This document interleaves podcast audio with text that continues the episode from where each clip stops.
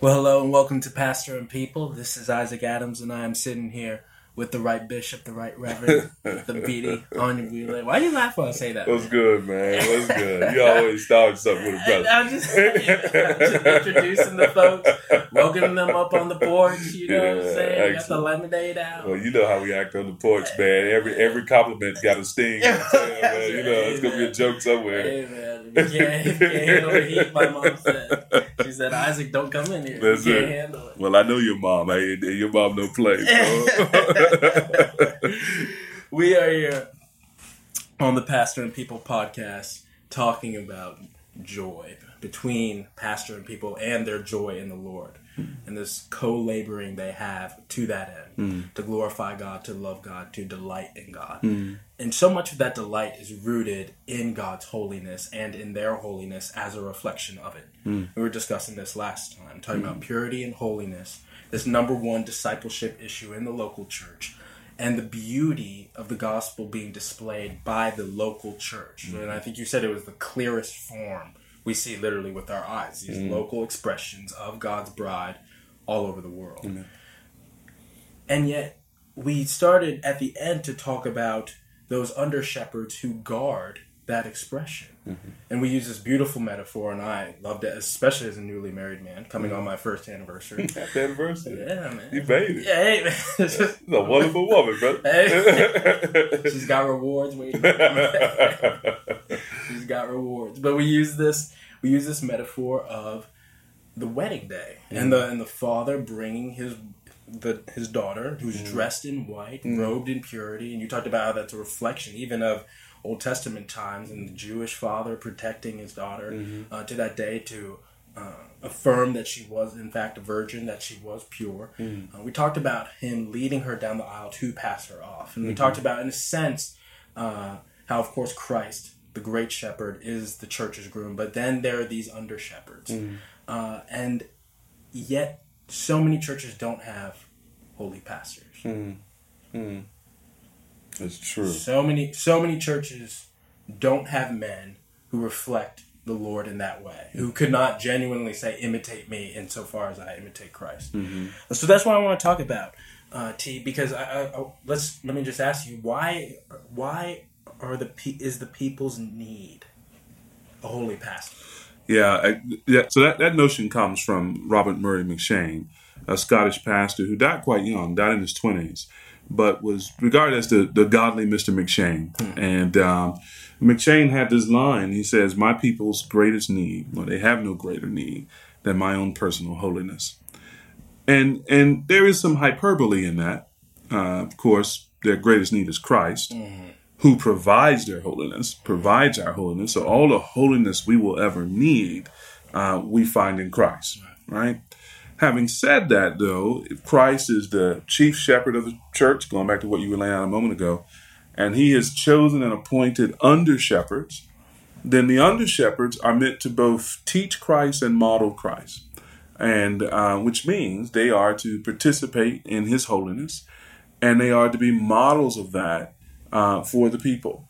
And you can just get this throughout the scriptures in, a, in the New Testament scriptures in a number of ways. You get it in the Old Testament scripture as well, because the priest's very function was to represent holiness to God's people on, on God's behalf and to represent God's people to God in making offerings. And, and he's, he's playing that kind of symbolic mediator role, which Christ fulfills. Um, but the New Testament gives us a number of places. I think of 1 Timothy 4, verse 12. Let no one despise you for your youth. So this addresses even young pastors. But set the believers an example in speech, in conduct, in love, in faith, and in purity. Right? Uh, or you go over to a place like Titus chapter 2, where Paul instructs Titus there uh, in beginning in verse 7. He says, Show yourself in all respects to be a model of good works, and in your teaching show integrity, dignity, and sound speech that cannot be condemned, so that an opponent may be put to shame, having nothing evil to say about us. So, really, how are the people going to know how to walk out the Christian life in holiness, in purity, um, if they don't have teachers who teach that and teach it not just by precept, but teach it also by example. Mm-hmm. Uh, and and it's you know it's been said there are many things that are better caught than taught, Mm-hmm. and um, the whole the minister's entire life is meant to be accessible to the people, so that people know how they should follow Christ. I mean, Paul's you made reference to it a moment ago. Paul's statement in First Corinthians is nonsensical when he says, "Follow me as I follow Christ." If in fact they can't get close enough to him to follow it, you know, you know, it doesn't make any sense. Um, and so the people's great need is for a plurality of elders who are themselves born again believers, who are robed by faith in the righteousness of Christ, and who are also exercising themselves to a practical holiness and a growth in sanctification. Um, Paul says also in 1 Timothy 4, you know, let the people see your progress. Um, and so those elders are doing that before the congregation. The congregation likewise can trace their lives, can follow the pattern of sound words, and follow their examples, uh, and thereby be growing in holiness. Without that, the sheep wander, scattered, lost. And I, and I want to get to more of those effects in a second. I just want to mention just something that you wrote recently that was a helpful resource insofar as allowing people to access you as their leader, as their pastor. And the series was called The Practical Secret to a Faithful Ministry. And you mm-hmm. wrote three blog posts essentially arguing use your calendar. Yeah. Not, not have it. So we have probably Don't just three- have it. we have like three calendars in this room, but we need to actually use these things, mm-hmm. right? And so that's a resource on the front porch. Mm-hmm. Three articles that people can grab and share. Uh, but let's go back. Let's go back then to the effects because you were starting to get into it. The sheep wander. What is the damage that an unholy pastor does? Yeah, well, we see the damage in light of the blessing of a holy pastor, right? So, a holy pastor is going to do several things that are just a balm to the souls of the sheep. They're going to be faithful in teaching God's word to God's people in ways that they can chew and digest and apply. And God's people are going to grow by that. But they're going to delight in God Himself when a, when a holy minister handles the holy word of God. Uh, the blessing of a holy minister is God's people are going to be able to see in much starker terms right from wrong. Mm. And that's critical in our day and age where everybody seems to be erasing the lines between right and wrong. And and more than that, where people are calling darkness light mm-hmm. and light darkness. Mm, and- yeah, and so it's the minister who helps the people keep that clear and fixed in their mind. And that clarity leads to a, a moral certitude, leads to moral fiber, leads to the blessing of a morally good life. Um, and so a holy pastor is is essential in that way. And and a holy pastor is essential in when you think about pastoral ministry, in increasing the quiet and the comfort of the sheep. You know, when people sense that the man of God is really solid and trustworthy and and his life is to be emulated, then then they they don't bleat as much and they don't bite as much and they don't run from the shepherd when he comes. They, they actually get quiet in his presence. And the church experiences this peace, right? That that's that's the overflow of the purity uh, of God's people. Uh, and so those are the kinds of blessings that you get when you have a, a holy pastor in the pulpit. Now you flip that and you have an ungodly man in the pulpit, the word of God's going to be distorted. Um, the moral vision of the people is going to be blurred. Uh, and there's going to be disquiet and disharmony among God's people. So there, there's, and he lacks, in a sense, the moral authority to help people with their moral problems, right? And so, you know, people aren't helped going to a man who himself mistreats his wife when they need help in their marriage. You know, he's not going to give sound counsel. He's going to find ways to wink at the guy. He's going to find ways to side with the guy. He's going to find ways to wink at the woman. He's going to find ways to come next to the woman. You know, just his immorality will, will just be a, a seeping toxin, you know, in the life of the congregation, and it'll affect it'll affect everything in the congregation. And I think it, it just echoes so clearly to that metaphor we've used several times with the family, in that mm. if you have a good father, a good leader, and a mm. holy man, frankly, mm. uh, the children are, are submissive. There is a quiet, there's a calm there. that you just don't have in mm-hmm. situations that are harder with an unholy man. You know, just, there's just not there's not quiet in the family. Frankly, there's chaos. It's chaos. And and I like the holy man language. You know, we, we have sort of gotten to the point where a holy man is a religious leader in some pagan religion, right? Uh, I think it's Mahatma Gandhi who said, you know, when I meet with religious leaders of other faiths, uh, I, I feel like I meet with holy men. When I meet with Christian leaders, I meet with CEOs and entertainers and things of that sort. Oh man, he put his hand on something there, didn't he? Um, we we would rather, I think, I hope it's the case that God's people would rather that their leaders be holy men and not entertainers, not famous men, not CEO style leaders or visionaries and motivational speakers and all those other things that now are on many pastors' resumes. Um, we want our people to be able to say, My pastor is holy. That's the best commendation that they can give us. And we want that to be true. We don't, we don't want to we don't want to be thought of as being holy. We actually want to pursue holiness because without holiness, no man will see God.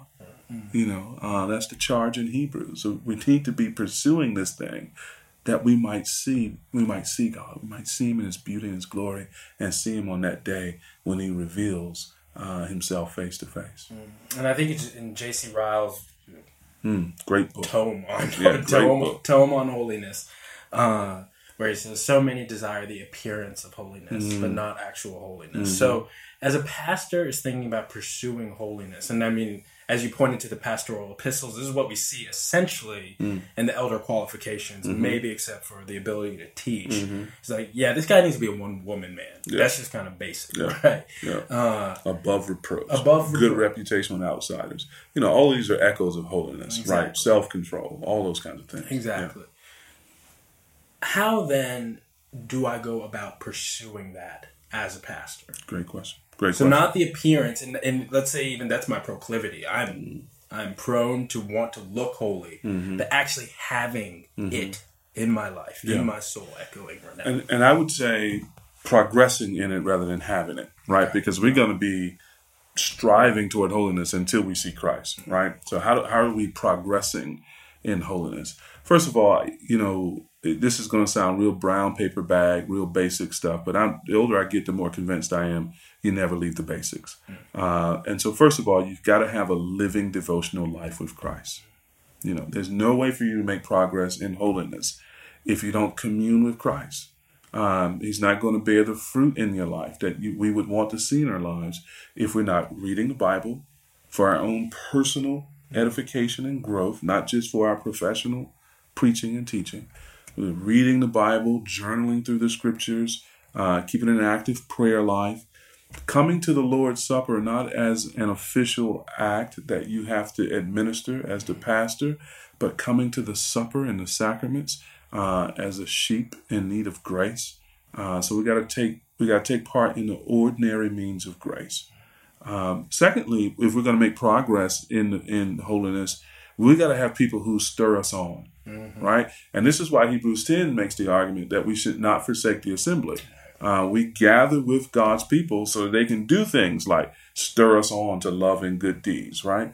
Uh, so they can do things that help us practically uh, with our pursuit of holiness. Um, pray for it would be a third thing you know, ask the Lord to, to grow you in holiness, to, to show you uh, places where you need to be repentant of sin that you haven't seen, to give you power by His Spirit to break the pull of sin that you do see, um, and um, to, to give you a, a desire, to give us a desire um, for this beauty, for this splendor, for this participation uh, in His glory. Um, and then as a pastor, man, we, we have to sit under God's word too. Not, not, even- not only take it in personally, but man, we've got to make room in our pulpits for other gifted men to preach so we can sit under the word with our people. Uh, if you have the privilege, as I do, of speaking at conferences, uh, whether they're local or national, whatever they are, uh, I hope you take in the entire conference. Don't just go there and do your speaking part, then jet out. But man, take that day or that two days and sit under the preaching of other men.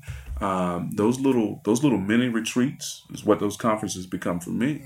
Uh, they feed my soul. They spur me on. They stir me up. They remind me of things that um, maybe I've forgotten and need to be reminded of.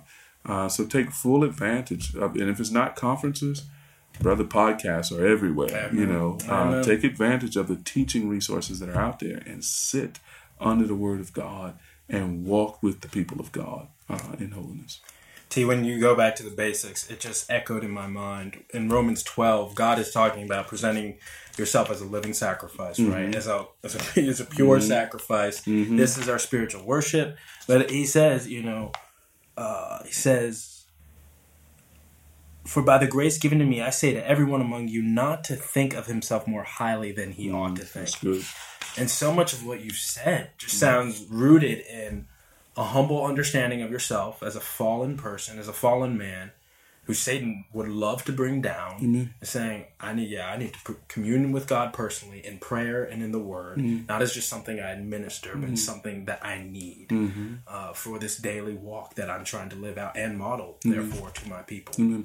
You know, it's a scary thing, Isaac, um, and I trust that you know pastors who are listening, who've been pastors for a little while, will will, will recognize this, and, and I hope it would be helpful to their people to to understand this.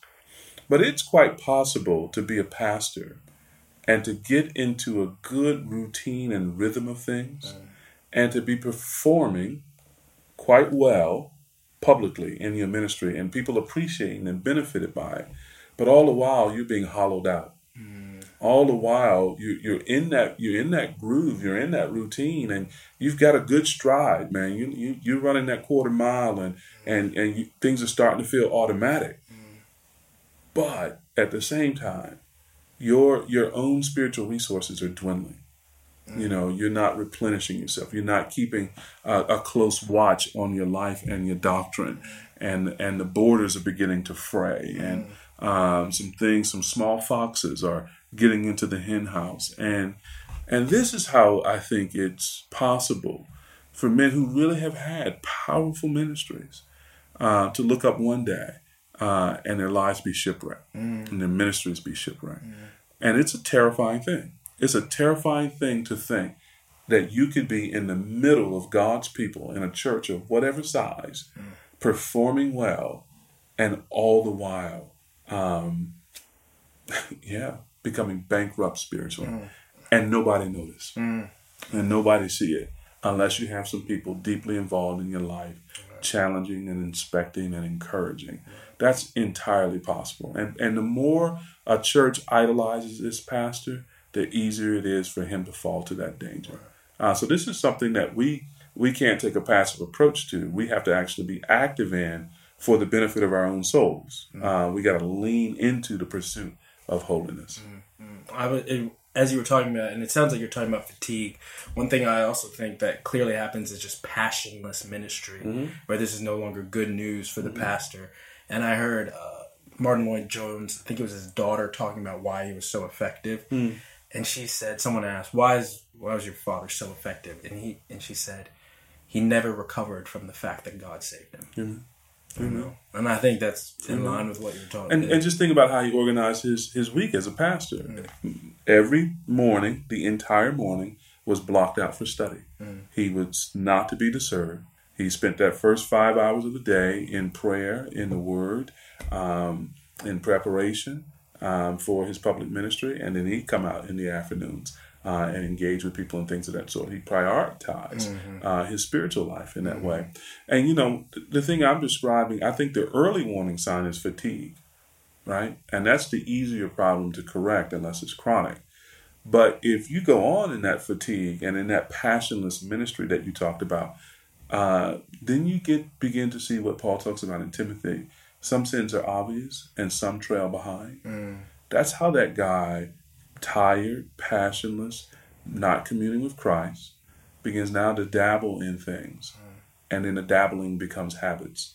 And then the habits become disqualifying. Mm. And then some years later, those sins trail behind and become known. We got to be watchful for that, brother. We really do. Mm.